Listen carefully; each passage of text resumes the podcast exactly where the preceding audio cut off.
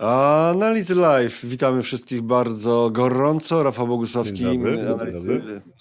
Fundusz.pl i Robert Stanilewicz. Dzień dobry, witamy Was gorąco w piątek 24 listopada. Będziemy rozmawiać o inwestowaniu, rynkach finansowych, gospodarce i o świecie. Oczywiście czekamy na Wasze pytania, czek- czekamy na Wasze komentarze. E, Tych, którzy są osobami w świecie inwestycji zupełnie początkującymi, zachęcamy do zadawania pytań, nawet takich podstawowych. Pytania oczywiście na top czacie, na YouTubie, na Facebooku a, lub pod filmem, ale pod filmem to suger- sugerujemy, żeby rzeczywiście pisać na YouTubie komentarze pod filmem. Większość osób, lwia część ogląda nas już w postaci nagrania, a nie na żywo, no bo wiadomo o tej porze za 15.08 no to pewnie wiele osób ma różne obowiązki, ale grono tutaj też jest liczne i zacne. E, Rafale, jak tam? E, No dobrze, dobrze, tak tam, o tych- jak tam po prostu? O tych lwach coś mówisz, no to tak od razu usłyszałem, że lwy, lwia część, no to dobrze, dobrze, same lwy u nas. Y, To patrząc na to, co się dzieje na świecie, to jest bardzo, też. bardzo ciekawie. Lwice też. Tak, Lwice tak nie też, można tak. dyskryminować, lwice też. A patrząc na świecie, no dużo ciekawych rzeczy i Fed ma problem. Znaczy Jay Powell tak pewnie nie spał od dwóch dni albo trzech. Tak, tak, a ja też się zachowałem jakbym nie spał dwóch dni, bo chyba pomyliłem godzinę, jest za 15.09, a nie za 15.08. No to tym e, Powiedziałeś za radosnym akcentem- 15.08? To ja też chyba się nie obudziłem, ja bo nie, Magda mi tutaj tego. przypomina na naszym wewnętrznym czacie, że za 15, a nawet za 15.09. Już teraz nawet za e, mm, 12.09, tak? Chyba. Czas e, pogadać, czas pogadać konkretnie. Tak, już, już startujemy, proszę Państwa. Czekamy na Wasze pytania. Piszcie, piszcie, piszcie.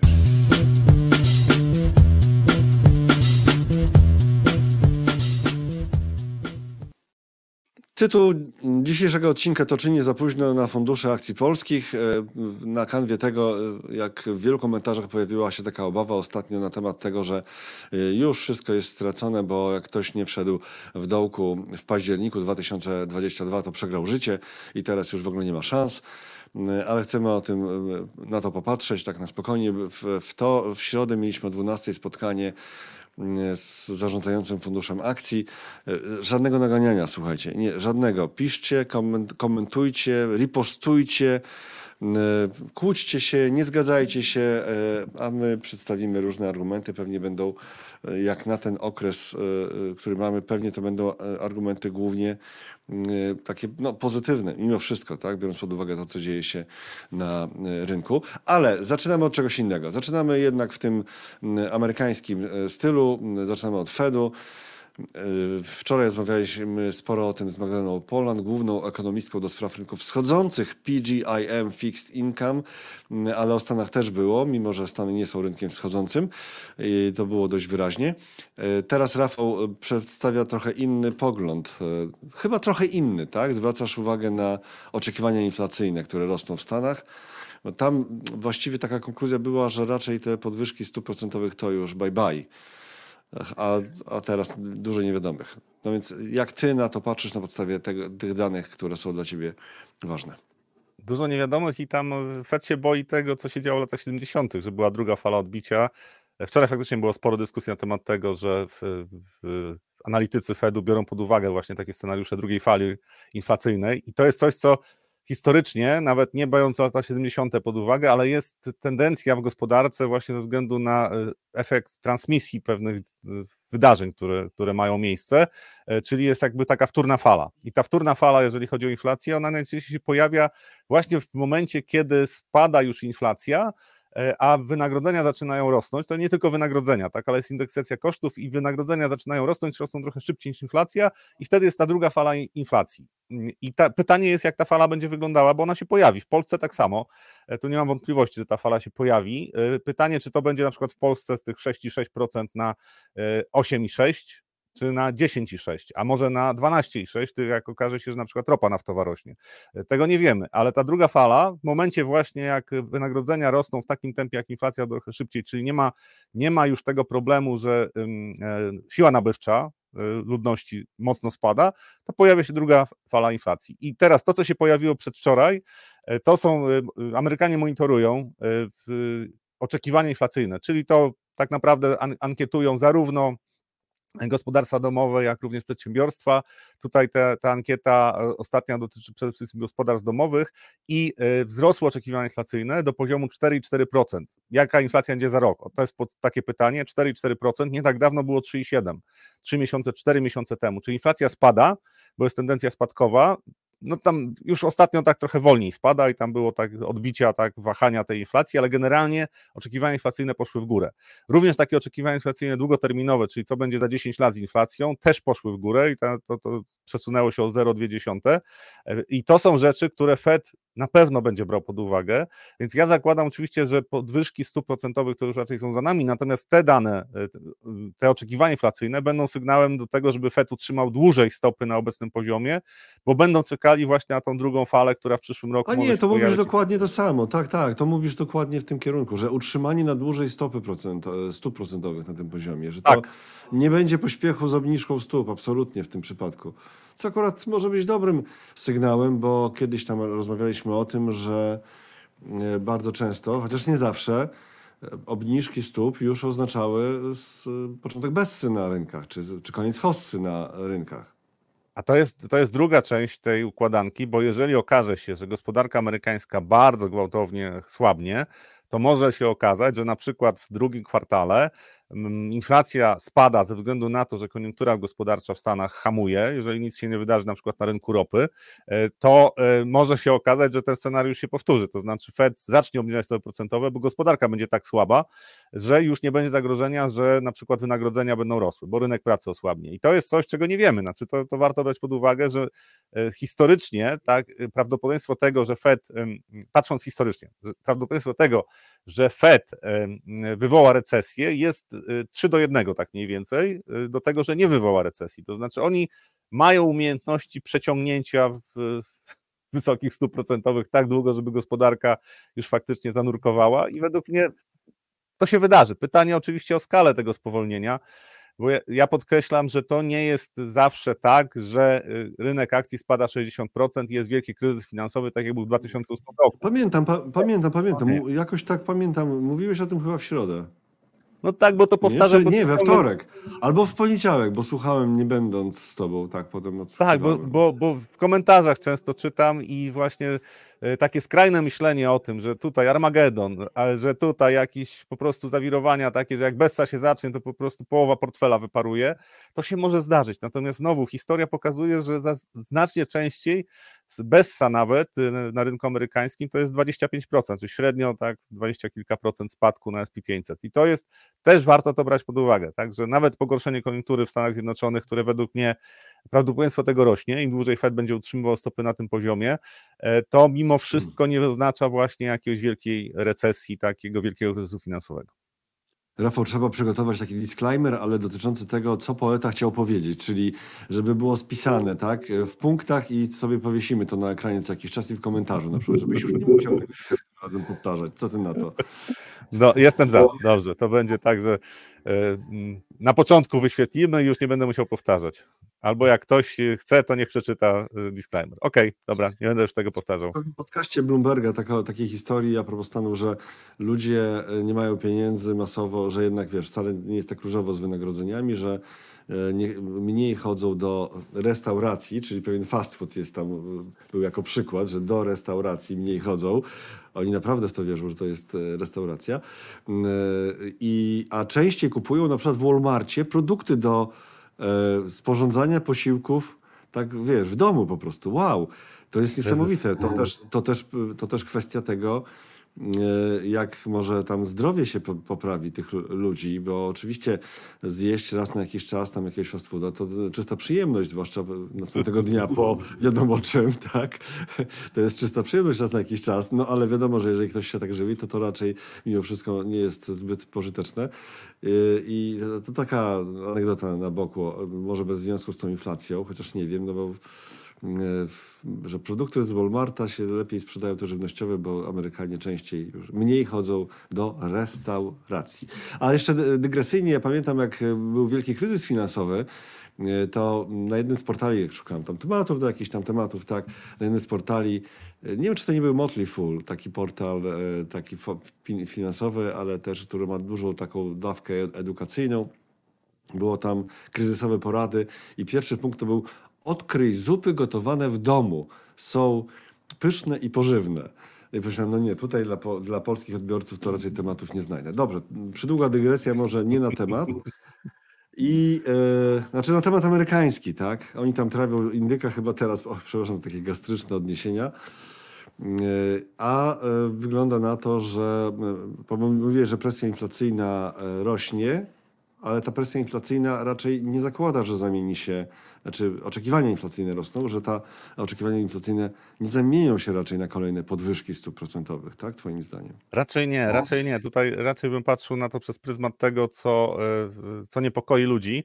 I tutaj właśnie w odniesieniu to, o czym mówiłeś, znaczy sytuacja, jeżeli chodzi o gospodarstwo domowe, to nie jest e, tak rewelacyjna. Znaczy, powiedzmy w latach 90. przeciętny Amerykanin czuł się znacznie lepiej, jak była hossa na rynku akcji. Natomiast w tej chwili e, on, y, gospodarstwa domowe zadłużają się i w ten sposób kompensują jakby ubytek siły nabywczej. Bo po 2021 roku, bo 2020 dostali pieniądze, jeszcze 2021 też, ale 2022 to jest ewidentnie zubożenie społeczeństwa. I na przykład takie wskaźniki jak m, liczba osób, które pracują na dwóch etatach, to jest na, jest na rekordowych poziomach. Tak? To są setki tysięcy ludzi, którzy mają dwa etaty, bo im się budżet nie spina. Więc z jednej strony gospodarka ma się ogólnie całkiem nieźle, ale wcale gospodarstwa domowe nie mają się ta, aż tak dobrze. I teraz jak popatrzymy na, to, na tą inflację, no to ona jest w, w, ostatnich, y, w ostatnich dwóch miesiącach, to jest na poziomach tak 0,6-0,4 miesiąc do miesiąca. Pytanie, jak będzie wyglądała inflacja w kolejnych y, miesiącach. Mi się wydaje, że tutaj trochę wpływ na to oczekiwania inflacyjne miało to, co się działo na rynku paliw, bo tam był okres, kiedy, e, kiedy e, rosły ceny ropy naftowej, poszły za tym ceny paliw e, i być może to jest takie zaburzenie dla, tego, dla tej inflacji na przyszły rok. Natomiast niekoniecznie to oznacza, że ta inflacja będzie bardzo wymykała się spod kontroli. Tutaj był komentarz dziś, jutro, widziałem w, na top czacie, że wzrost wydajności jest receptą na to, żeby inflacja w ten sposób nie rosła. I absolutnie to się zgadza. Zresztą ostatnie odczyty, jeżeli chodzi o wzrost wydajności pracy w Stanach, tam było ponad 4% rekordowe. To jest coś, co też biorę pod uwagę i dlatego zakładam, że e, nie będzie takiego scenariusza, że inflacja przekroczy w Stanach Zjednoczonych te 9%, że będzie taka tak silna fala wzrostowa inflacji e, w perspektywie na przykład na, następnych dwóch lat pomijam geopolitykę i zaburzenia na przykład e, na rynkach surowcowych, ale e, dzięki wzrostowi wydajności, dzięki temu, że gospodarka przyhamuje, prawdopodobnie ta druga fala wzrostu inflacji, ona będzie umiarkowana, czyli być może inflacja w Stanach dojdzie do 5-5,5%. E, Jeżeli to się wydarzy, jeżeli na to się będą nakładały właśnie zmiany takie strukturalne w gospodarce, czyli w końcu będzie wzrost wydajności pracy, bo to też jest coś, co było już bolączką. Znaczy poprzednia dekada to zaczęły się problemy właśnie z utrzymaniem wzrostu wydajności pracy, natomiast warto pamiętać o tym, że ta wydajność pracy, ona rośnie skokowo, to nie jest liniowo, znaczy pojawiają się okresy właśnie wzrostu wydajności pracy, być może sztuczna inteligencja jest tym elementem, którego brakowało. I to pchnie gospodarkę na zupełnie nowy poziom wzrostu, wzrostu wydajności pracy, co też będzie dezinflacyjne, znaczy to dzięki temu tak jest szansa na to, że inflacja będzie niższa. Bardzo ciekawy okres przed nami, spodziewam się, że inwestorzy będą oczekiwali na kolejne dane o inflacji, te PCE, czyli ten ulubiony, ulubiony odczyt dla Fedu, tak, na, na co patrzą, to będzie znowu coś, co będzie za, za, zamiesza rynkami, to jestem przekonany, że... że... Pokazuję teraz CPI, czyli, czyli inflację konsumencką miesiąc do miesiąca. Tak. Jak to wyglądało w Stanach, tak. Miesiąc do miesiąca, no i tutaj no, ostatnie te dwa miesiące jakby było tak 0,4-0,5, no to inflację mamy e, no, powyżej 5% rok do roku, tak jak, jak to złożymy. Natomiast no, pytanie, tak, co, co się będzie działo pod koniec roku, e, zwłaszcza, że o, o, ostatnie tygodnie, no to jest osłabienie jednak ropy, w, cen ropy naftowej w porównaniu do tego, co było miesiąc temu.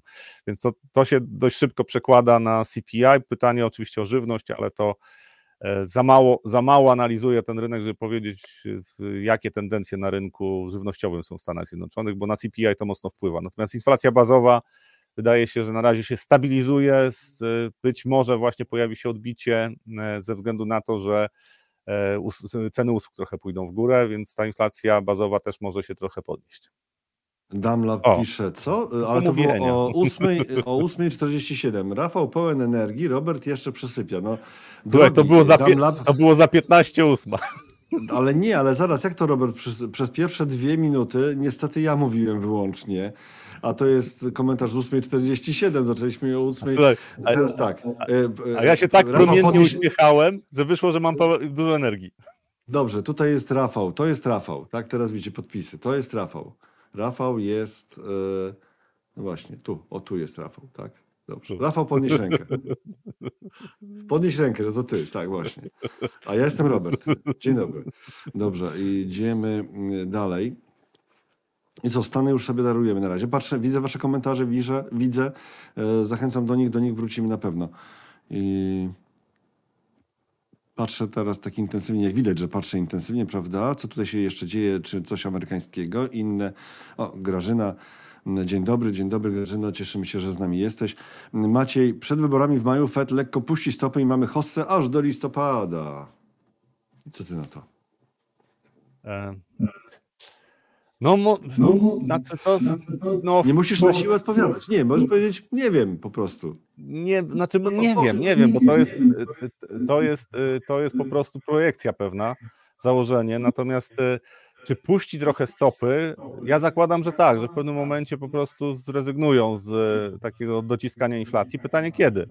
E, Natomiast kluczowe tak naprawdę będzie nie to, czy Fed puści stopy, tylko bardziej, czy y, mm, rząd amerykański będzie chciał tak finansować się długiem, jak do tej pory zamierza. E, To jest jeszcze kwestia, oczywiście w styczniu wróci temat e, ustaw budżetowych, bo to cały czas oni sobie to przesuwają, żeby nie psuć sobie świąt. E, Natomiast te ustawy budżetowe umożliwią w- sfinansowanie deficytu na poziomie tam półtora biliona dolarów mniej więcej. Jeżeli to przejdzie, no to scenariusz, że, że nie ma recesji, nie ma bez na rynku amerykańskim, według mnie no, może się zrealizować w tym przyszłym roku. No, może być tak, że w ogóle właśnie na tej stymulacji fiskalnej jeszcze dłużej to będzie e, ciągnięte, znaczy gospodarka amerykańska. Problem, jak długo można to robić. Znaczy, y, zakładam, że dłużej niż mi się wydaje, ale mimo wszystko taki poziom, y, tak szybko narastający dług y, fiskalny to jest wyzwanie. Znaczy, to też jest kwestia plasowania e, długu na rynku. E, Ale krótkoterminowo, tak w perspektywie dwóch, trzech kwartałów, tutaj naprawdę może się dużo wydarzyć, bo jeżeli wrzucą kolejne tam nie wiem, 300-400 miliardów szybko y, w gospodarkę, to może się okazać, że tam zamiast recesji to mamy jakieś znowu odbicie inwestycji. Pracownicy mają, y, ludzie mają pracę, no to się mogą zadłużać. No i to jest, to jest bardzo trudno prognozować ten przyszły rok. Ja zakładam, że po prostu będzie spora zmienność. Znaczy na rynku akcji e, co pewien czas będzie się, będzie się pojawiała korekta. Według mnie teraz jakaś mała korekta wisi nad rynkiem amerykańskim, już na naszym też, ale to taka nie, nie na zasadzie odwrócenia trendu, ale po prostu tam rynek już bardzo chce tej korekty, jakby jej nie było, no to oczywiście możemy wejść w hiperbolę, natomiast jeżeli je za- zachowuje jakieś jeszcze racjon, y, resztki racjonalności, e, y, to powinien rynek amerykański tam przynajmniej kilka, kilka sesji mieć y, y, słabszych. No to, to, to patrząc na ostatnie zachowanie indeksu, ja nie mówię teraz te, ten okres świąteczny, To- ale wcześniej to coś takiego może się pojawić. To jeszcze kilka komentarzy. Nie na każdy musisz odpowiadać przez 15 minut, drogi Rafale. Dobrze. Więc tak tylko Tak. zwrócę uwagę, tak? E, Bo Tak, też szefie. pytanie. No weź, no weź, nie, nie w. Nie w szczepionkę, E, dobrze. Było też takie hasło, na przykład to jeszcze amerykańskie e, tematy spróbuję jakoś tutaj wyłapać z komentarzy, żeby mieć to już i nie wracać, nie skakać tak. E, Na przykład było, jak wspominałem o tym, że wczoraj o Stanach rozmawialiśmy z Magdaleną Polan, główną ekonomistką do spraw rynków wschodzących PGIM Fixed Income, to pojawiło się pytanie, no w, Amerykanie, Ameryka nie jest rynkiem wschodzącym, ale czy, ale czy nie będzie? Takie, wiesz... W końcu. w końcu, tak? Dobrze. E, Dzisiaj sesja chyba będzie spokojna. Amerykanie jeszcze trawią indyki Damlab. O, no znowu dzisiaj się ten, tak jakoś pod, podchodzi mi tutaj pod mysz Damlab i jego komentarze. E, Co tam Co jeszcze? dzisiaj może być zaskoczenie, bo rynek tak dojechał do, tych, y, do, do, O. do, do tego święta i dzisiaj USA nie jest rynkiem ciekawie. wscho- tak. USA nie jest rynkiem wschodzącym, a czy może stać się takim rynkiem? No to też w kategoriach jakiejś futur, futurologii raczej. Każdy, E, każdy ma szansę. Nie, nie dyskryminujmy Stanów, też może. Argentyna była potęgą przed II wojną światową i potem przez te kilkadziesiąt lat ciągle Właśnie wczoraj, wczoraj o Argentynie rozmawialiśmy też y, z Magdą Polan, więc zachęcamy do obejrzenia sobie tego materiału, jeżeli kogoś to interesuje tak gospodarczo, bo to jest jeden z tych rynków, które mm, szczególnie mm, z tych rynków, znaczy ja- właśnie G20, a z drugiej strony traktowany jako rynek wschodzący przez swoje problemy, tak? Mimo wszystko. Bardzo dobrze i to jest też Argentyna to w ogóle jest e, ten kraj, który sprawia, że ja inwestycyjnie Amerykę Południową omijam szerokim łukiem. Bo Argentyna jest e, kwintesencją tego, co tam się dzieje. No, Ale to nie tylko Argentyna, tam Chile, w Brazylii też jest dużo rzeczy takich, które e, z punktu widzenia rozwoju gospodarczego to są bez sensu. No i generalnie cała Ameryka Południowa to niestety to jest e, socjalizm, populizm i, i brak tak naprawdę jakiejś sensownej wizji rozwoju gospodarki. To, że Argentyna No jest to G20, będzie- to w ogóle dla mnie szok. E, No tam będzie na grubo prawdopodobnie, tak jak z tego co czytam, to Javier Milei też pewnie część osób się tym interesuje i, poczytało trochę o tym, to on rzeczywiście ma zamiar ostro jechać i zdając sobie sprawę z tego, że to będą drakońskie poczynania, też bardzo trudne dla społeczeństwa i tam no, będzie na grubo, jeżeli chodzi o ujarzmianie tej lewicowej opozycji, teraz opozycji. E, Dziś jutro pisze, może sposób, w jaki urośnie inflacja w ciągu dekady będzie inny niż ten, co w latach 70. w USA, ale za to skutek ten sam. O, proszę. E, Takie mm, USA to może być wkrótce... Mhm. Mam wrażenie, Tak. że trochę będzie niższa ta inflacja, ale mimo wszystko to będzie e, też dlatego, jak patrzę na poziom zadłużenia rządów, między innymi Stanów Zjednoczonych, to może im się udać. Po prostu to inflacja to jest najlepszy sposób zdelewarowania gospodarki. Ja nie mówię o najbliższych dwóch, trzech latach, tak, ale może się udać w perspektywie na przykład 10 lat, że pomimo tego gigantycznego długu, to tam inflacja zrobi swoje, społeczeństwo to weźmie na własne barki, ale rozłożone w czasie to będzie, więc tak nie poczują tego tak mocno. No i to jest taki pozytywny scenariusz, tak patrząc. Inflacja jest lepsza niż recesja. Kwestia w USA przed wyborami, no to właśnie tutaj się ścierają poglądy. To jest pytanie, tam była teza, że Fed popuści jednak przed wyborami i wtedy e, hossa do- listopada, tylko pamiętajcie, że często jest tak, że jak już Fed popuszczał, to właśnie oznaczało, że gospodarka jest w złym stanie i raczej już akcje nie rosły. Bo to nie jest tak, że jak było jedz pi za króla Sasa, jedz pi i popuszczaj pasa. Nie, znaczy to warto zwrócić uwagę na to, że zależy z jakiego powodu Fed y, zmieni swoje zachowanie, bo w 2018 roku Fed odwrócił strategię, czyli zaczął obniżać stopy procentowe, nie dlatego, że gospodarka znalazła się w recesji, tylko dlatego, że na rynku międzybankowym pojawiły się takie napięcia, że musiał to zrobić. Ale gospodarka nadal w zasadzie mogła wytrzymać to, co się działo, tylko że rynek międzybankowy tam po prostu znowu prezesi banków, y, oficerowie ryzyka nar- narozrabiali, znaczy mieli za złe pozycje. To jest- oddzielny temat zupełnie, ale tam przyczyną było to, że mm, obniżenia e, stóp procentowych, że właśnie musieli ratować rynek międzybankowy. I oczywiście był tam grudzień, gdzie były spadki 20% i kończył się rok fatalnie, ale bardzo szybko było odbicie na rynku, no bo Fed zmienił swoje zachowanie. Natomiast w tych sytuacjach, w których w 2006 zakończył podwyżki, w 2008 zaczął obniżać stopy, e, to e, była reakcja na to, że w gospodarce już było bardzo źle. Podobnie było po pękaniu banki internetowej, też obniżki zaczęły się w momencie, jak już było, było widać, że w gospodarce jest źle. Jeżeli przyczyną obniżek stóp procentowych w przyszłym roku byłoby to, że jest w gospodarce źle, to nie sądzę, żeby to uratowało rynki. To znaczy, te obniżki stóp procentowych będą e, za późno i po prostu rynek pójdzie w dół. Natomiast jeżeli przyczyną tego będą decyzje polityczne, bo y, no jednak przed wyborami wypadałoby jednak trochę ożywić gospodarkę, a powiedzą, że inflacja jednak nie odbija, bo jest tam w okolicach 4%, to taki scenariusz jest możliwy, to wtedy taka obniżka stóp procentowych faktycznie może dać impuls jeszcze na jakieś tam wzrosty, no bo spadną rentowności obligacji. No, ciekawie, ciekawie, będzie ciekawie. Nie znam odpowiedzi. Nie było 15 minut, przyznaję się, trochę za długo, ale będę się ograniczał. No właśnie, tak, no właśnie. E, e, to Jeszcze z, z waszymi około amerykańskimi komentarzami pojawił się taki komentarz, żeby inflacja nie rosła tak znacznie, jest tylko jeden sposób, a jest nim wzrost wydajności, to dlatego AI może być odpowiedzią, sztuczna inteligencja może być odpowiedzią, ale idziemy dalej od razu, bo ten temat się słuchaj, w, przedziwny sposób e, z kwestiami kulina- kulinarnymi miesza, o których Znowu. wspomniałem, takim go, znowu tak, gospodarczo-kulinarnymi, bo tutaj mm, w Zachary napisał, jakby dobrze policzyć, to chodzenie do restauracji może mniej kosztować niż masterowanie w habitacji, Mam nadzieję, że część Masterowanie rozumie, w Normalnie w habitacji. habitacji. Brawa, brawa, tak, masterowanie w habitacji. E, No, chyba raczej tak. No, chyba, że ktoś rzeczywiście zużywa ogromnej ilości energii, kupuje jakieś strasznie drogie składniki do tego masterowania w habitacji e, zamiast restauracji. Mm, I tutaj Piotr wjeżdża z komentarzem AI będzie gotować zupę. Najpierw tak. ugotuje prawników i lekarzy. Tutaj też widziałem komentarze, że, bo to jest bardzo prosto ograniczyć zapotrzebowanie na lekarzy i na prawników, bo e, e, Ponoć już jest jakiś model AI, który radykalnie zmniejszy potrzebę zatrudnienia lekarzy. Wszystkie te No obszary y, działalności człowieka, gdzie po prostu tu chodzi o przetwarzanie danych albo porównywanie statystycznie jakichś y, danych, a tak naprawdę diagnoza lekarska na tym bazuje, to sztuczna inteligencja będzie dużo skuteczniejsza niż przeciętny lekarz, a nawet niż czołowy lekarz. I to jest kwestia najbliższych tam kilku lat prawdopodobnie, więc być może nawet w Mhm. już są takie programy właśnie, ja tego nie śledzę, ale to jest bardzo łatwo z punktu widzenia właśnie y, t- sposobu, w jaki funkcjonuje w tej chwili sztuczna inteligencja, bardzo łatwo to przerzucić na wzrost efektywności. Na miejscu prawników, lekarzy trochę bym się martwił. Tutaj jeszcze od Zacharego. Argentyna ma ogromne możliwości ekonomiczne, w tym eksportowe i jest w G20 nie bez powodu. I Michał, ciekawe, czy USA zdecydowałyby się na zrównoważenie budżetu. Taki dobry przykład dla reszty świata. No ale po co? Po co oni mają No to właśnie. robić?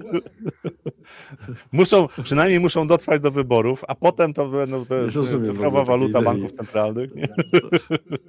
Że Amerykanie mieliby sobie równoważyć budżet. Prostu Znaczy powiem tak, jeżeli, jeżeli z jakiegoś powodu wpadliby na ten pomysł i zrównoważyli budżet, na przykład teraz, od dzisiaj mówią, że równoważymy budżet, to trzeba uciekać z amerykańskiego rynku akcji i obligacji prawdopodobnie też, ponieważ recesja, jaka by przyszła, byłaby e, dość głęboka, tak bym to ujął. Znaczy, ja zakładam, że to jest po prostu niemożliwe. Znaczy, nie, no to jest Jeszcze AI w medycynie. E, Piotr pisze, nie będzie. Już jest lepsza przy diagnozach raka, tyle że pacjenci nie mają zaufania do AI. No dobrze, to dalej do, kolej, do kolejnych tematów. Ha, czyli Europa, tak? E, Tutaj będzie recesja. Jak nie będzie, to Znaczy- będziemy odszczekiwać pod stołem.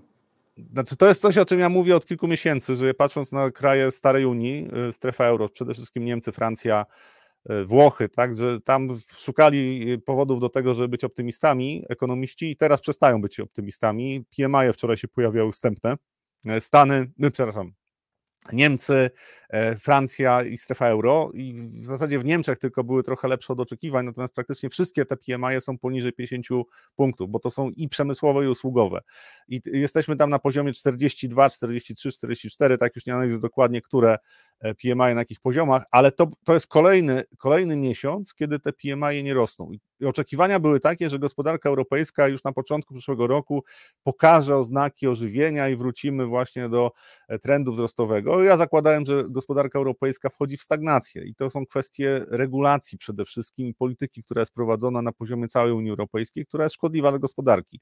E, I, I to będzie miało konsekwencje według mnie już w przyszłym roku. I teraz te dane, które się pojawiają, powodują, że większość ekonomistów zaczyna jednak zauważać, że chyba będzie problem z tym ożywieniem gospodarczym, że prawdopodobnie Niemcy będą w recesji e, i na początku przyszłego roku również.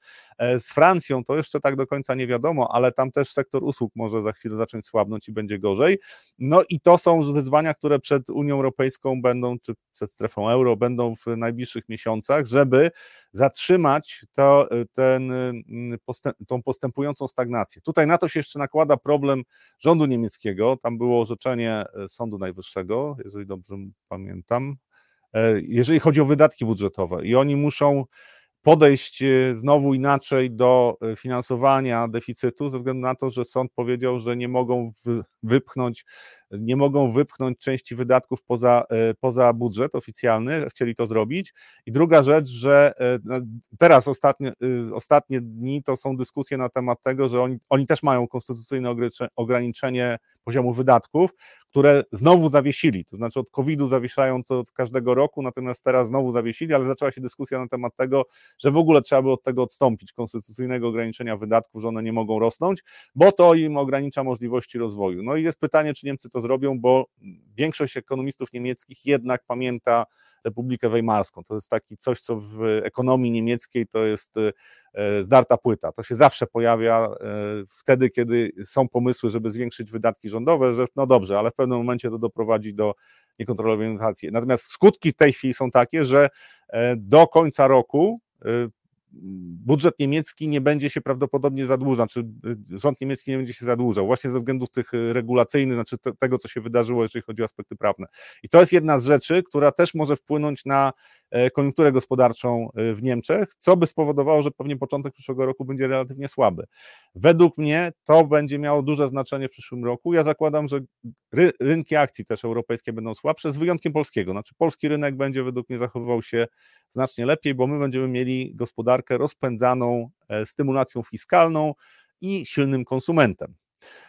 O, a tutaj artykuł z Bluma, e, tak, Tak. e, euro, euro area, area Euro Area Business Business Week. Mhm. Czy i słabnie prawdopodobieństwo recesji rośnie. z ryzykiem recesji? Słuchaj, y, w ogóle żadnych komentarzy o y, strefie euro i recesji nie ma. W ogóle, to, czyli to Państwa szanownych nie interesuje za bardzo, a ja na pewno ich interesuje, na pewno Was Wróćmy do interesuje. przykład- Wróćmy do jedzenia albo wróćmy do AI. E, Czy AI zastąpi komentatorów rynków? Na pewno, na pewno, no, na pewno. Kiedyś tak. To, No. Zależy których, tak? Bo z, z AI jest taki problem, że, że e, bicie piany wychodzi świetnie. To znaczy już w tej chwili. Ale tam z poczuciem humoru na razie chyba jeszcze. Nie wiem, może już te kolejne modele sobie radz, radzą lepiej, bo tam jakieś drewno zamiast poczucia humoru. Z, z czym? Ciągle. Z, z Jest czym? mi to obce. No właśnie, to.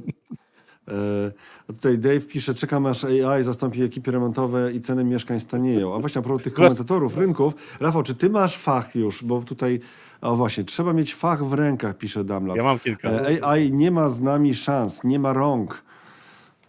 No, E, ja mam fach Za jakiś czas przyjdzie AI i wyciągnie rękę i powie, potrzymaj mi piwo, tak? Ja jestem technik, mechanik precyzyjny, jeszcze mam doświadczenie budowlane, jakby ktoś chciał, to Tak. mogę postawić chałupę. E, To no, dam radę. A nawet chałupa, nawet dom? Tak? Tak, tak. Poważnie? tak, a, fa- a słuchajcie, a facet naprawdę jest spory, więc naprawdę ma duży udźwig, więc czekamy na oferty, tak w razie czego. AI zastąpił wszystkich i będzie nowy świat. Będzie nowy świat? No wszystkich to chyba nie, nie, no ale nowy świat będzie. Znaczy ja zakładam, że te zmiany, które, które w tej chwili się rozpędzają, to za 10-15 lat no, ten świat naprawdę będzie wyglądał inaczej.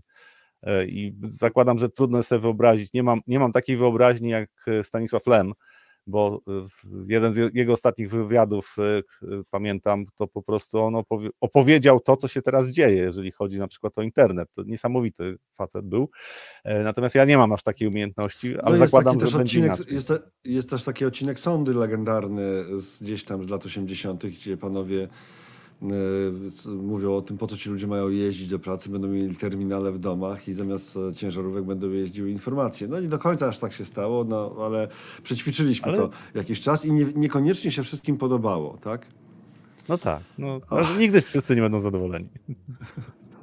Mam taki komentarz wewnętrzny, jak Rafał będzie stawiał chałupy, to ja mu potrzebam piwo.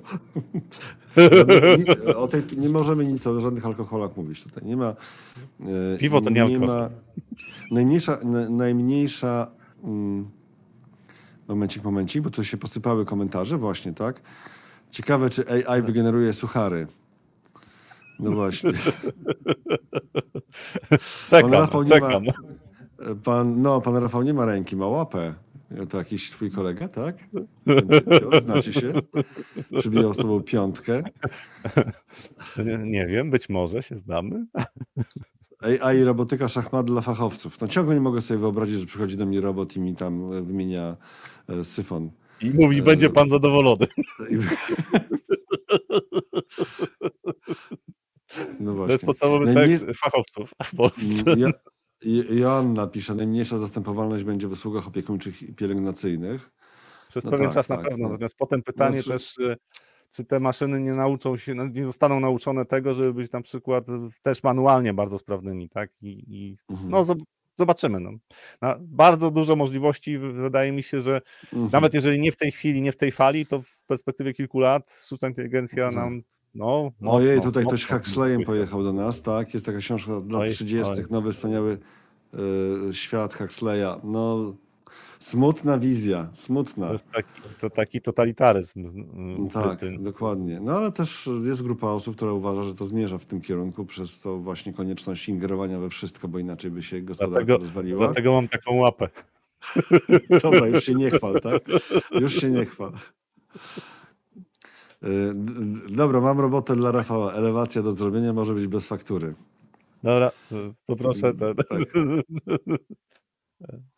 Du, duża elewacja? Duży, duży budynek? A na końcu i tak rolnik musi wsadzić ten kartofel do ziemi, żebyśmy nie zgłodnieli. No, z tym akurat kartoflem wsadzanie do ziemi to chyba na, na jedna z prostszych rzeczy, żeby to zrobić. Mm, Ale ktoś to gospodarstwo oczywiście tym wszystkim musi zarządzać i kierować. No dobrze, z hydrauliką i mechaniką będzie inaczej, będą prawdopodobnie elementy modułowe, po prostu tak, aby nie było potrzeby zatrudnienia fachowca. O czym my tu gadamy, proszę Państwa? No nie, nie. Właśnie nie wiem. Już, no właśnie, Piątek. To, to z. Europy teraz, e, z Europy zostaje, przechodzimy do Europy, czyli do wyborów e, w, w Holandii. W Holandii zwanej, tak, proszę bardzo. Nederlandy. No właśnie. Ale to się chyba nie przyjęło, bo tutaj mamy w Bloombergu Dutch far, far right populist seek, e, seeks to form gov- government. Proszę bardzo, taki z CNN-u obrazek. Skrajna prawica wygrywa mm, w Holandii. No właśnie, tutaj taka e, się poniósł, taka, taka nadzieja się poniosła, że akurat, że w Polsce prawica, tak zwana prawica, no bo to gospodarczo nie, nie miało wiele My, wspólnego my nie mamy z, prawicy. tak, no już teraz nie mamy rzeczywiście prawicy gospodarczej. No oczywiście elementy są prawicowe gdzieś tam w e, programie e, pewnej partii, Mm, ale tutaj bardziej chodzi o to polityczne kwestie, tak, prawda, że tutaj jest to antyunijność i to bardziej się definiuje przez tą antyunijność, ta prawicowość w tym momencie w Europie, niestety. No i, y, no i mamy taką niespodziankę.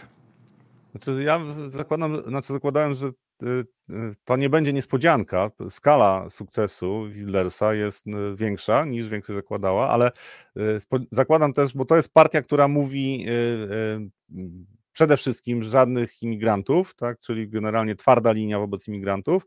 Drugie to jest y, transformacja energetyczna jest bez sensu i to też dwie rzeczy, które na które warto zwrócić uwagę, czyli ostatnie manifestacje które się, propalestyńskie, które się pojawiły też w Holandii, znaczy w wielu krajach Europy, to, to ewidentnie nasiliło, e, czy skłoniło e, Holendrów do tego, żeby zagłosowali na partię, która mówi, no trzeba zrobić z tym porządek, ale jest druga kwestia też, która się przewijała i może to nie docierało do mediów mainstreamowych, natomiast skala protestów e, w przypadku tego, co robił rząd pana Rutte, e, jeżeli chodzi o rolnictwo, była gigantyczna. No, no, Naprawdę, to, to, że media e, mainstreamowe tego nie pokazywały, no to dla mnie to jest coś, co mówi o tym, że niestety żyjemy w świecie, który jest bardzo zmanipulowany informacyjnie. Natomiast co co chodzi? No, chodzi o to, że oni po prostu, żeby dostosować się do tych wymogów zeroemisyjności, stwierdzili, że będą zamykali gospodarstwa, czy gospodarstwa będą musiały się zredukować, tak, e, i, i nie będzie można ani hodować zwierząt, ani, znaczy, będą ograniczenia bardzo duże. I to wywołało protesty, tak, rolnicy blokowali autostrady, byli też, odwiedzali polityków e, i to wszystko narastało. I teraz to jest efekt tego, co e, politycy w krajach Unii Europejskiej robią od lat, nie słuchając ludzi. Znaczy y, COVID i to, co, znaczy nie bezpośrednio COVID, ale lockdowny i to wygaszenie potem pomocy e, dla społeczeństwa, czyli ostatnie dwa lata, spowodowały, że ludziom się żyje y, biedniej. Tak? Była inflacja, więc ludzie mają większe problemy, jeżeli chodzi o e, koszty utrzymania. I na to się nakładają rzeczy, które właśnie ludzie widzą, czyli na przykład imigrantów, którzy tworzą problemy, to znaczy nie wszyscy, tak, ale postrzeganie jest takie, że okej, jeżeli są jakieś manifestacje, jeżeli są problemy z imigrantami, też poziom przestępczości jest większy, jeżeli patrzymy na statystyki, jeżeli są imig- imigranci, tak, w porównaniu z udziałem w populacji, to ten y, imigranci popełniają więcej przestępstw. To są dane z Unii Europejskiej i to w takich krajach jak Holandia, Szwecja, to są, to są dane, które są oficjalnie podawane. I ludzie są wkurzeni. Do tego jeszcze y, rządy mają pomysł w Unii Europejskiej, że tak naprawdę koszty transformacji energetycznej przerzucą na ludzi. Są programy osłonowe, ale generalnie i tak zmierza do tego, że to ludzie mają ponieść te koszty. Rządy po prostu mówią, nie, to zrobimy tak i będziecie szczęśliwi, bo będziemy produkowali zero CO2. Czy to ma wpływ na klimat, to jest inna sprawa. Ale to jest według mnie coś, co ja już się spodziewałem nawet, że w ubiegłym roku coś takiego się zacznie dziać, ale dzieje się w tym roku.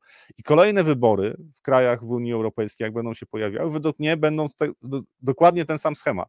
Czyli tak zwana skrajna prawica nie wiem, czy to jest dobre określenie, ale generalnie partie prawicowe, które będą mówiły o tym, że trzeba zrobić porządek z imigrantami, że trzeba e, też ograniczyć koszty społeczne, jeżeli chodzi o transformację energetyczną, może odstąpić od tego, to się będzie działo.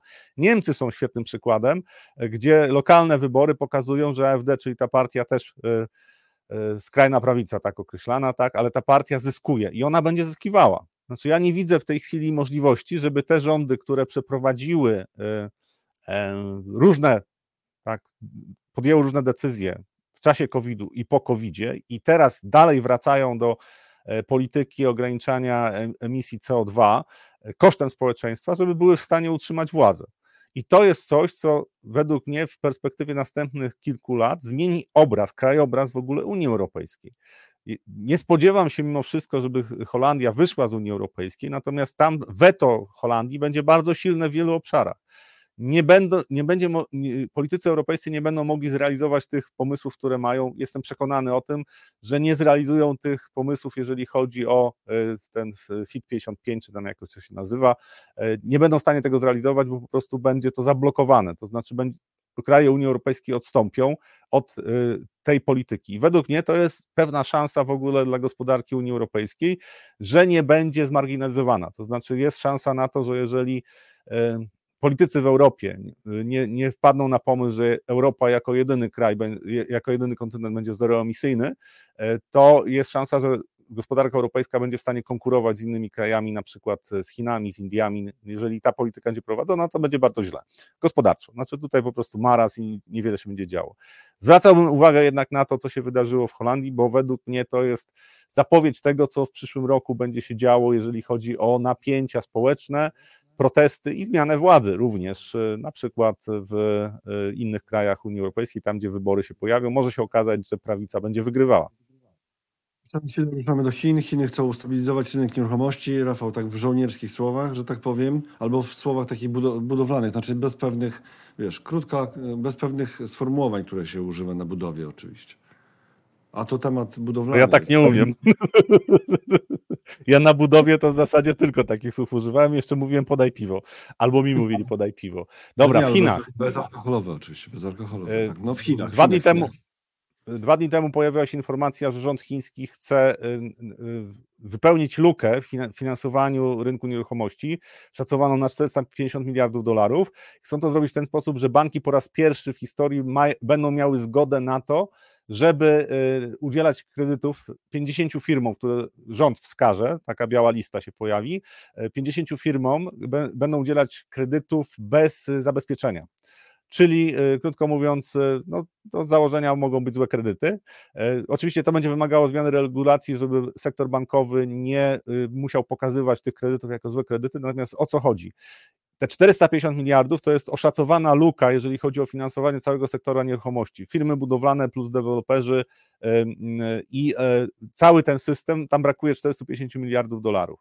Jeżeli banki zostaną zmuszone do tego, żeby to sfinansować, to według mnie przez najbliższe dwa lata gospodarka chińska dalej będzie się kręciła. To znaczy okaże się, że oni zasypali tą wielką wyrwę e, i e, nie padają firmy, po prostu następuje stabilizacja w sektorze mm, deweloperskim i gospodarka zaczyna rosnąć. To jest prawdopodobny scenariusz. Natomiast według mnie to jest zapowiedź tego, że za 2-3 lata tam będzie tąpnięcie. To znaczy po prostu to jest, to jest gaszenie pożaru y, benzyną. To znaczy to jest coś, co krótkoterminowo poprawi sytuację, natomiast w dłuższym terminie nie. Patrzyłem na to, jak się zachowują giełdy chińskie, przede wszystkim Hang Seng. Y, wczoraj były wzrosty y, i to zdecydowanie widać, że rynek nieruchomości, deweloperzy poszli w górę, tam nie, y, niektóre spółki rosły po 7-9%, indeks deweloperów, te 50 firm, które, które mają być na liście, bo przecieki już są na temat tego, które firmy będą na tej białej liście, które dostaną dofinansowanie, to rosły tam średnio po 9%. Tak? Natomiast dzisiaj jeszcze te wzrosty były, natomiast już e, Hang Seng traci i to jest e, też ostrzeżenie, że zniechęcenie inwestorów do rynku chińskiego jest bardzo duże.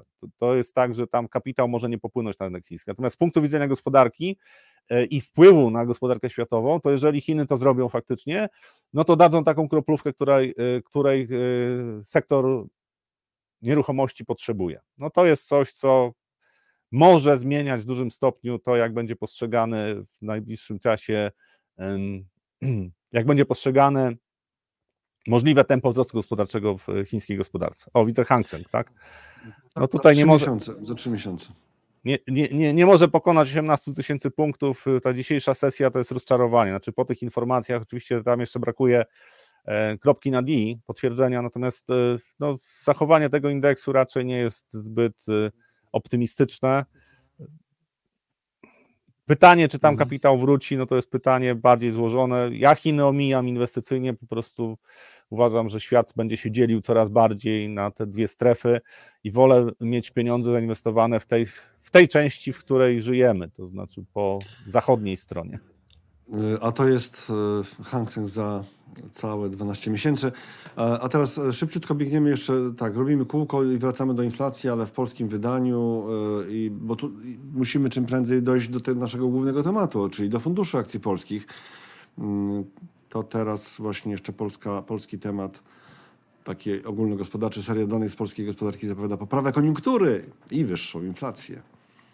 Tu oczywiście przede wszystkim te, te dane, które y, y, w ostatnich dniach się pojawiały, czyli sprzedaż detaliczna y, w cenach stałych jest na plusie, produkcja przemysłowa jest na plusie, produkcja budowlana jest na plusie i to są rzeczy, które według mnie pokazują, czy też warto zwrócić uwagę na wzrost wynagrodzeń, tak? Ponad 12%, powiedzmy, że w całej gospodarce no, pewnie jest około 9-10%, tak? ale to jest wyżej niż jest inflacja i e, najbliższe miesiące według mnie będą bardzo e, pozytywne, jeżeli chodzi o e, odczyty właśnie tych wskaźników. Gospodarka po prostu w Polsce będzie korzystała na tym, że konsument się odbudowuje, znaczy popyt się odbudowuje z strony konsumenta i y, to jest też scenariusz, który ja obstawiam, że mamy e, mm, w najbliższych kwartałach mamy gospodarkę, która jest proinflacyjna i z niezłym wzrostem gospodarczym, zwłaszcza jak porównamy to do reszty krajów europejskich. I to dla rynku akcji. Oczywiście, jak będzie bessa na rynkach akcji yy, na świecie, to my też zanurkujemy, tylko relatywna siła naszego rynku może być znacznie większa e, w porównaniu na przykład z DAX-em. Znaczy, ja uważam, że DAX będzie przegrywał z WIG-iem, przegrywa już od y, pięciu miesięcy co najmniej. E, Do maja jeszcze mniej więcej równo DAX z WIG-iem się poruszały, natomiast od pięciu miesięcy tutaj jest, od czerwca jest przewaga WIG-u i to jest tak, y, dwucyfrowa przewaga WIG-u relatywna. Ja zakładam, ja zakładam, że y, to się utrzyma. Znaczy właśnie ze względu na to, że u nas w przeciwieństwie do Niemiec konsument odzyskuje wigor i to bardzo dobrze. No, z punktu widzenia gospodarki to dobrze. Wig or powiedziałeś, wig or, Or. tak. No to teraz or. Or, or not to be, e, e, to be or, or not to be e, zainwestowanym w fundusze akcji. E, To teraz zmierzamy już do tematu tytułowego, bo niektórzy się niecierpliwią. Sorry, sorry, sorry. Czy nie za późno na fundusze akcji polskich E, i zaczniemy sobie od spojrzenia na warszawski indeks giełdowy tak generalnie za ostatnie 12 miesięcy to jest 35 i 6 setnych na plusie. Rzeczywiście bardzo dobry e, rok. Za 12 Pokonaliśmy miesięcy- ESP 500 i DAX. Za 12 miesięcy to w zasadzie Tak. jesteśmy bezkonkurencyjni. I teraz przypomnę jeszcze, że mieliśmy e, super ciekawą rozmowę, moim zdaniem super ciekawą rozmowę z Andrzejem Nowakiem z Unika TFI e, w cyklu Prosto Fundusz na kanale YouTube'owym Platformy Inwestycyjnej Kup Fundusz i tam e, Andrzej Nowak mówił o tym, za chwilę wrzucę link do tego jeszcze, żeby ktoś, kto chce sobie zobaczyć, nie musiał daleko szukać. I Andrzej Nowak mówił o tym, że WIG jest 7% wyżej mniej więcej e, od te- tego, co było rok temu, a e, wyniki spółek są o 60% w- więcej. Tak, czy, to, czyli rzeczywiście jest e, znaczy nie, niesamowity jakby potencjał do tego, żeby jednak indeks rósł. Oczywiście zawsze Deus, Deus ex machina, pytanie o to, czy czarny ma będzie, kto woli, to y, ten Deus to oczywiście w kierunku Zacharego, który często o tym przypomina, że coś się może wydarzyć. Y, To moment, ja ten, y, ten wrzucę ten link jeszcze do tego wydarzenia ze środy, bo film oczywiście zostaje po wsze czasy albo po, do końca świata i do końca YouTube'a. A y, teraz jeszcze na planszę wjeżdża WIG i tak generalnie, y, czyli pamiętajcie, 35,6 sam WIG, tak? Sam WIG, jakby mieć sam WIG, to tyle zrobił. I za chwilę przejdziemy do tych y, historycznie do tego, co zrobiły niektóre fundusze, y, ale przede wszystkim pytanie, co dalej? Czego nikt oczywiście na 100% nie wie, co dalej, to tr- trzeba o tym pamiętać. Y, Rafale, to jest WIG za ten jeden rok. I Jakbyś- tutaj, żeby podpowiedzieć na pytanie, co dalej, oczywiście e, pomijając, e, pomijając e, krótkoterminowe takie wahania typu tam kilka miesięcy, e, bo tak jak mówię, jeżeli będzie, będzie e, jakaś korekta, spadki na rynkach w Europie i w Stanach, to my pewnie też będziemy spadali. Natomiast warto spojrzeć z perspektywy takiego inwestora, który w trochę dłuższej perspektywie chce mm, inwestować, na to, co się wydarzyło w ostatnim czasie, jeżeli chodzi właśnie o, o spółki polskie. E, Bo e, my poprzednią dekadę, od 2011 roku, cały czas byliśmy karani za to, że tam był demontaż OFE, e, później spółki Skarbu Państwa mało się przejrzyście zachowywały, jeżeli chodzi o corporate governance.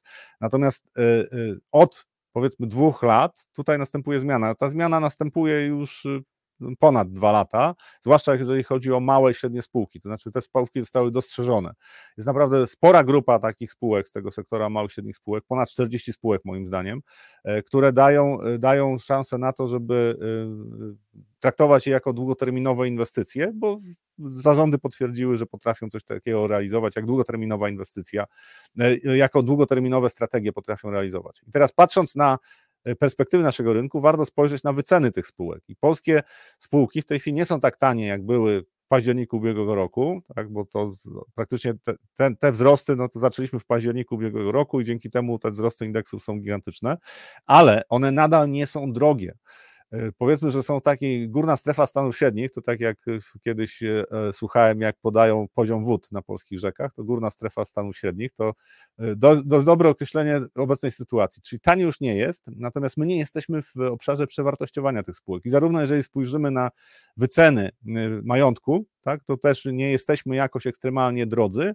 Natomiast jeżeli chodzi o perspektywy zysków, nawet korygując to, że Orlen nie będzie w stanie powtarzać zysków takich, jakie, jakie po- pokazywał powiedzmy do drugiego kwartału ubiegłego roku, tak, bo w trzecim kwartale tam już się zaczęły e, kombinacje z marżą, ale wcześniej rekordowe y, wyniki, no i nawet korygując to, że będą na połowie tych wyników, to mimo wszystko polskie spółki, patrząc przez wskaźnik cena do zysku, jesteśmy na poziomie średnich z ostatnich y, 15 lat mniej więcej. Tak? Od 2011 roku jesteśmy na poziomach średnich wycen e, i e, to daje szansę na dalszą poprawę e, koniunktury na polskiej giełdzie. Ja uważam, że WIG będzie szedł w górę, nie w perspektywie, nie mówię o tym w perspektywie najbliższych y, 3-4 miesięcy, bo tu się może wydarzyć dużo, ale w perspektywie 2-3 lat będzie szedł w górę, bo będą dwie rzeczy. Po pierwsze, spółki e, i też spółki Skarbu Państwa będą zachowywały się, e, przede wszystkim spółki Skarbu Państwa będą zachowywały się bardziej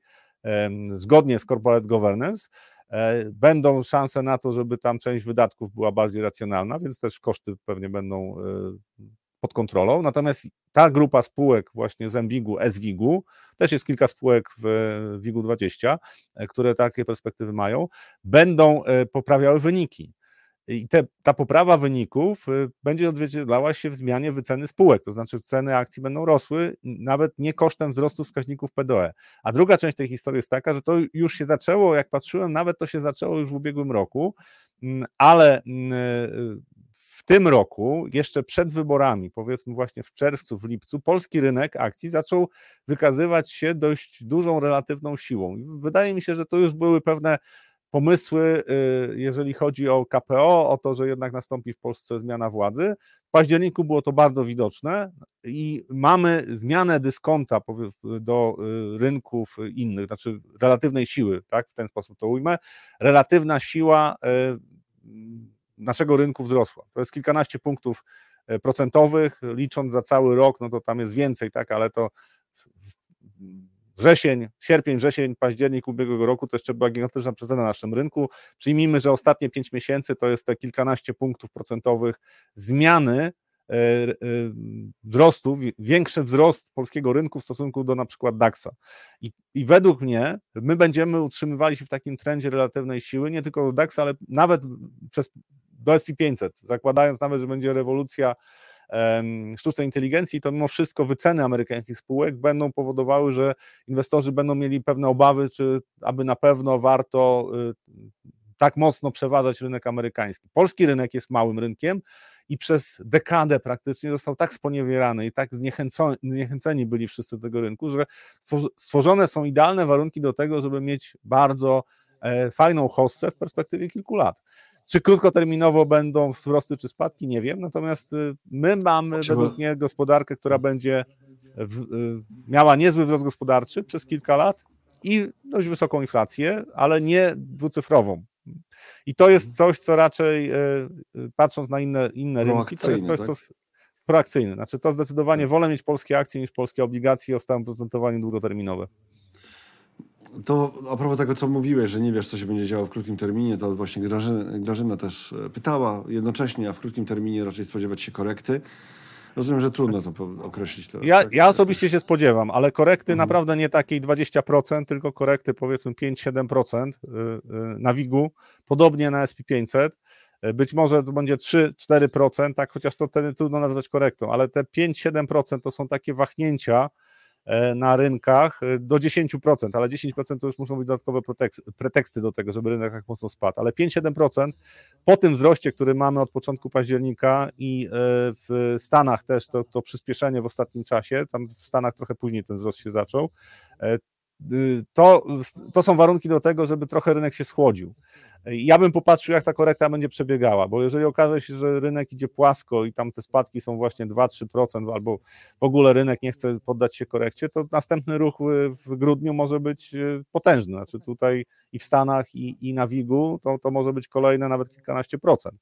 Bo dynamika rynku, warto o tym pamiętać, że takie przyjmowanie, że rynki poruszają się spokojnie, bo dyskontują, już dyskontowały dużo i teraz y, w związku z tym, że zmieniła się polityka Fedu, y, jest bardziej restrykcyjna niż była tam jakiś czas temu, to są złudzenia. Znaczy rynki w pewnej fazie y, potrafią ignorować y, wydarzenia makro, potrafią ignorować to, co się dzieje w gospodarce, po prostu pojawia się nagle napływ pieniądza.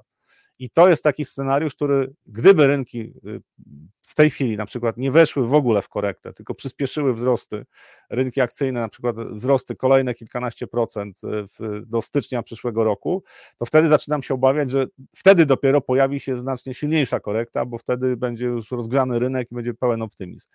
Ja osobiście zakładam, że najbliższe dni jakieś tam ochłodzenie będzie, natomiast nie, nie diametralna zmiana tendencji na spadkową. Nie słyszę cię, Robercie. Tak, tak. Zachary pisał o 9.17 adrem akcji. Jeśli mają rosnąć, to musi istnieć kapitał. Co sądzą specjaliści, gdzie on jest? Skąd płynie, kto go ma? E, I parafraza tego pytania. e, Potrzebny kapitał, gdzie pan Rafał go widzi? Kapitału to nie brakuje. Kapitał cały czas na rynkach, na rynkach światowych jest, e, e, wisi e, takiego gorącego pieniądza co najmniej 50 bilionów dolarów. To jest coś, co po prostu to się przemieszcza po rynkach. Inwestorzy szukają sensownego miejsca do zainwestowania, więc ten kapitał może popłynąć na rynek akcji. Jak nie będą chcieli inwestować w obligacje, to mogą popłynąć na, na rynki akcji. E, Naprawdę, kapitału w tej chwili nie brakuje. To, to nie jest faza w gospodarce, gdzie wszyscy są ściśnięci, po prostu szukają oszczędności. E, To jest faza cały czas, kiedy nadpłynność w ogóle, jeżeli chodzi o świat inwestycji, ja nie mówię o systemie bankowym, ale o świat inwestycji, ta nadpłynność cały czas jest wysoka.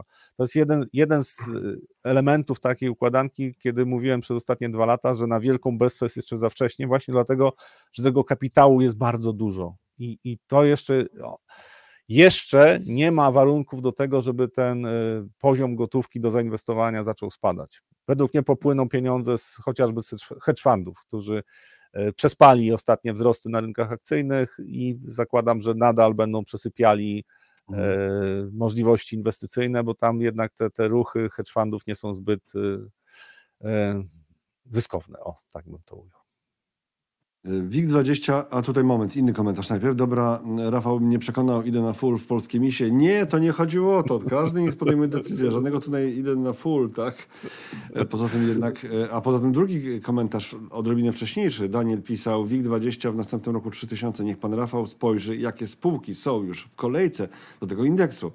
E, Że wspomnę choćby Budimex czy XTB. E, A to było widać e, po, w tej reakcji powyborczej, że jednak zagranica, trochę tej zagranicy przyszło, a jak zagranica przychodzi, to nie kupuje misiów. Misie kupuje e, ulica, a nie zagranica. O, ulica i zagranica. Ulica, nasza Tak, ulica ale- kupuje misie. Ale takie spółki jak Budimex, one już mają taką masę, jeżeli chodzi o kapitalizację, że to też jest za, w obszarze zainteresowań zagranicy. Natomiast ja trochę się zawsze boję. Bo Nie, ja mówię, WIG tak, ale mówię o tych misiach, misiach generalnie, że nie, ja nie mówię o Tak. Budimexie jako o misiu, tylko że o misiach, bo tutaj był komentarz, idę na full w polskie misie, na full, czyli nic innego nie mam, tak? E, A tutaj słusznie Daniel zauważył, że ten WIG20 się zmienia, tak będzie się zmieniał jednak. Znaczy to jest, to jest jedna z rzeczy, która bardzo mi się nie podoba z WIG-iem 20, znaczy to jest niezbędne, Że tak, że tam następuje, że się zmienia, ponieważ y, y, bardzo często te spółki, które pojawiają się w WIG-u 20, to pojawiają się po bardzo silnych wzrostach. Y, i na przykład case LPP. Jak się pojawił, y, pojawiła spółka WIG-u 20, to za chwilę miała problemy. Dlaczego? Bo weszła na rynki zagraniczne i po prostu okazało się, że potem słabnie. E, I oczywiście to nie jest zła spółka, tak? tylko że właśnie po okresach bardzo dynamicznego wzrostu spółki bardzo często, i to jest opisane w teorii zarządzania, ba, bardzo często wchodzą w taką fazę kryzysową, ale taką kryzysową wynikającą ze zmiany, znaczy po prostu wydarzyło się dużo pozytywnych rzeczy, spółka musi się do tego dostosować, ma problemy wewnętrzne, pomijam zewnętrzne, ale wewnętrzne się pojawiają. A z WIG-u 20 z kolei wypadają spółki, które już swoje oddały, tak, czyli pospadały. I ten WIG 20 przez to też obrywa, bo gdyby była s- stała pula tych spółek, no to powiedzmy, że te największe spółki cały czas by były największe, ale nie wchodziłyby takie spółki, które właśnie mogą mieć jakiś, jakiś problem. Nie jest to regułą, ale to jest jedna z rzeczy, która tak nie do końca mi się podoba, właśnie z takimi indeksami, Mhm. gdzie tam dość częste są wymiany składu e, portfela takiego indeksu. Mhm. Jeszcze kilka waszych komentarzy pokazałem, już nie będę ich cytował, bo jeszcze Rafał wsiądzie i będzie jechał i jechał i jechał. A jak sobie fundusze akcji polskich radzą, to zapraszamy do, na kupfundusz.pl albo na analizy.pl. E, I w opisie tego odcinka e, napisałem, w opisie napisałem, że, mm, że mamy coś takiego do czynienia z taką sytuacją, że były fundusze, które dały, zrobiły prawie 41% w 12 miesięcy. Nieliczne, ale taka sztuka się udała. To, tak, że 41% w 12 miesięcy. Nie mówię absolutnie o lewarowanych funduszach, bo tam lewarowany fundusz jest znacznie, znacznie wyżej. Ale między 35% za 12 miesięcy, a, prawie te 41%, E, To jest jakieś 20 funduszy w sumie e, akcyjnych i wi- większość generalnie, tam chyba jest jakiś jeden wyjątek, wyjątek to są fundusze akcji polskich. No więc e, skoro tak dobrze było, to tak samo dobrze przecież już nie będzie, Rafał. Polecam e, zajrzeć na kupfundusz.pl albo na analizy.pl i zrobić sobie porównanie do WIG-u właśnie tych funduszy akcji polskich. E, To, e, bo oczywiście w samych funduszach e, akcyjnych, w całej tej przestrzeni funduszy akcyjnych jest też wiele takich, które miały straty. Nie takie, że 30, nie, nie, ale po kilkanaście, tam 16 chyba procent największa była w tych okolicach, czy może ktoś, jakiś jeden miał znacznie większą stratę, ale generalnie tam e, zagranica, zagranica króluje w tych funduszach, które traciły przez ostatnie 12 miesięcy, zagranica w różnych smakach. E, Te fundusze akcji polskich w dużej części zrobiły robotę, no bo oczywiście jest też dużo funduszy, które miały poniżej tego wigowego e, wyczyn, e, wyniku swoje stopy zwrotu za 12 miesięcy, ale gdzieś tam prawie 20 zrobiło więcej niż zrobił WIG przez te 12 miesięcy. To tyle o biciu benchmarków. To nie jest tak, że się nie da tego znać. Po kosztach, pamiętajcie, patrzycie na wykres funduszu inwestycyjnego, to od tego nie ma już żadnych kosztów, bo to bardzo często mm, widzę, że no, się zapomina o tym. Znaczy to, jest, to jest jedna z rzeczy, na którą zwrócił uwagę, że są fundusze, które w, dłuższej, w dłuższym dystansie, wi- wieloletnim, są w stanie bić benchmarki. I to są rzeczy, które naprawdę e, na naszej giełdzie występują. Jeżeli koniunktura będzie trochę lepsza, ja nie mówię znowu o najbliższych miesiącach, bo tutaj może być trochę zawirowań, ale jeżeli indeks e, WIG będzie w trendzie wzrostowym w perspektywie następnych kilku lat, to takie fundusze e, będą w stanie dostarczać stopy zwrotu, część z nich na pewno wyższe niż WIG. To jest coś, co jest bardzo pozytywne w ogóle, jeżeli chodzi o polski rynek, że według mnie perspektywy, możliwość, oczywiście powtórzenie wyników rzędu 40% w- na następne 12 miesięcy, no mam pewne wątpliwości, czy, czy tak dobrze, natomiast znowu, jeżeli e, stopy zwrotu średnio będą na poziomie 10% w perspektywie następnych 5 lat, to chyba będzie nieźle. I to, i, a na to są, są szanse. Znaczy, patrząc na, na WIG i patrząc na fundusze akcji polskich, to według mnie są, na, są szanse. wykres tego, na wykres tego funduszu, jak w jednym roku rośnie 30, to w drugim spada 20, taka specyfika, no bo to są akcje, więc jeżeli rynek spadnie, Ale- jak jest fundusz akcyjny, to zarządzający nie zainwestuje tam w obligacje, e, w Tylko- fundusz... Mhm. Tylko my się, my się odnosimy do tego, co się działo tam od 2011 roku i tam faktycznie było tak, że jak coś tam urosło, to potem były kolejne spadki, natomiast to, tam przyczyn było sporo, ale demontaż OFE był jednym, jednym z takich Mhm. powodów, który bardzo mocno ciążył naszemu rynkowi. Natomiast jeżeli zmieniamy tendencję na bardziej wzrostową, ja, ja nie twierdzę, że to musi być hossa bez żadnych korekt, ale jeżeli zmieniamy tendencję, bo e, fundamenty w gospodarce się poprawiają, a firmy też będą wycenione zgodnie z tym, co reprezentują, a nie z ryzykami politycznymi, wewnętrznymi politycznymi, tak, nie zewnętrznymi, to według mnie jest szansa na to, że my będziemy mieli zupełnie inny profil stopy zwrotu do ryzyka. To, że dopiero ostatnio tam trochę y, y, inwestorów indywidualnych zaczęło kupować akcje, fundusze akcyjne, to też według mnie jest dowód na to, że jeszcze jest przestrzeń, bo do euforii to jeszcze jest dużo. Ja zakładam, że inwestorzy indywidualni na rynek polskich akcji to oni wrócą, jak będziemy z WIG-iem na poziomie tam 90 tysięcy punktów, tak, albo w okolicach 100 tysięcy punktów, to oni zauważą, że o, można było zarobić, tak. No i, i to jest coś, co niestety po, wtedy będzie sygnałem ostrzegawczym. Znaczy, jak będzie tłumnie inwestor indywidualny wracał na rynek polskich funduszy, to ja się będę wtedy bardzo obawiał, czy to za chwilę nie będzie koniec i nie będzie wzrostów i nie będzie właśnie tych 30% w dół albo 40% w dół. Natomiast ja w mojej ocenie zmienia, zmieni, zmienia się charakterystyka naszego rynku. Znaczy WIG przez, przestaje wędrować w trendzie bocznym, tak jak robił to od 2011 roku, bo to był szeroki trend boczny. Według mnie jesteśmy w początkowej fazie y, trendu wzrostowego, z tym, że ryzyko korekty na naszym rynku w związku z tym, co będzie się działo na świecie, jest dość wysokie. Znaczy to wprost mówię. Nie, ciężko jest powiedzieć, czy tak się stanie, czy nie, ale trzeba brać pod uwagę, że takie ryzyko może się pojawić. Dlatego ja bardzo często mówię o tym, że y, stała kwota, inwestowanie co pewien czas jakiejś kwoty pieniędzy, to jest coś, co y, zwłaszcza na rynkach, które są w trendach wzrostowych, to ma bardzo głęboki sens. Znaczy po prostu mogę się tym nie interesować, tylko poczekać sobie tam kilka lat i zobaczyć, ile zarobiłem. Według mnie prawda jest większa niż teraz.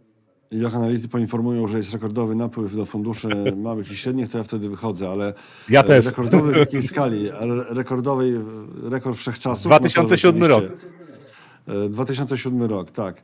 Mm, e, Co? Nie będzie dżdżownicą? E, e, To świat się zmienia. Nic, nic stałego, nic stałego. Może będzie, a może to nic nie była stałego. dżownica, tylko gąsienica i zamienia się w motyla. O tym kiedyś też już rozmawialiśmy. O tym też mówiliśmy, a teraz, proszę Państwa, jeszcze kilka pytań już bez komentarzy, bo kończymy. O właśnie, od Tomasza. Tak jak Pan Rafał mnie kiedyś nauczył, kupuję regularnie, raz, dwa na miesiąc, niezależnie od ceny. Czas musi zrobić resztę. Yy, Dalej, yy, dalej, dalej, dalej, dalej, dalej. A, a może czas na polskie misie, to już o tym mówiliśmy. Na fundusze nigdy nie jest za późno. Pytanie, czy je kupować, czy je sprzedawać. Jeszcze nie za późno. Jacek pisze, tak. E, Czy lwy to bardziej byki czy niedźwiedzie? To z początku naszego, mm, naszego spotkania, gdzie tam mówiłem o lwiej części, Rafał się tego czepił potem. Tak? lwy Lwy i byk. lwice. Lwy byk. Wybyk. Lwy byk, tak. A i Dave Summer do tego chyba pisał dobre pytanie. Mm, O właśnie, tutaj Piotr, czy nie za późno? Ja już znacząco ograniczyłem skup akcji.pl, teraz grzebię głównie w Value USA. Mm, Nie przewiduję, Paweł K. pisze, nie przewiduję. Kupuję zawsze, kupuję zawsze za 500 i tak, kupuję zawsze za, pię- za 500, za 500. Kto bogatemu zabroni? Okej. No i proszę Państwa, w ten sposób kończymy dzisiejsze spotkanie. Czas już najwyższy, bo dochodzi godzina 10, znaczy jeszcze 7 minut zostało, ale tyle na dzisiaj. Jeszcze ten banerek spada. E, Dziękujemy pięknie za ten tydzień, pełen wrażeń. Zachęcamy do tego, żeby zajrzeć na kanał YouTube'owy Platformy Inwestycyjnej Kup Fundusz. Ostatni materiał z Andrzejem Nowakiem z Unika TFI o funduszu Unika Selektywnych Akcji Polskich, E, ale także o rynku generalnie, o tym jak tam te, też było dużo o bankach, bo przecież e, chyba wiele osób przyzwyczaiło się tego, do tego, żeby patrzeć na banki na przykład przez pro, pryzmat problemów frankowych. No to ciekawe opinie tam są w tamtej rozmowie na temat tego właśnie, jak to się może, jak to może się kształtować. E, e, O właśnie, tak, tutaj... e, a tutaj ktoś, a ja, tanku, ja tankuję jeszcze za, zawsze za 100 i nie obchodzą mnie ceny oleju napędowego. Właśnie. Nie ma żadnej Super inflacji. Bardzo dziękujemy. Tak, nie ma żadnej inflacji. No, to jest metoda, to jest metoda, rzeczywiście. zgadzamy się w pełni, że to nas wtedy ceny nie ruszają. Dziękujemy pięknie, wszystkiego dobrego, do zobaczenia w poniedziałek.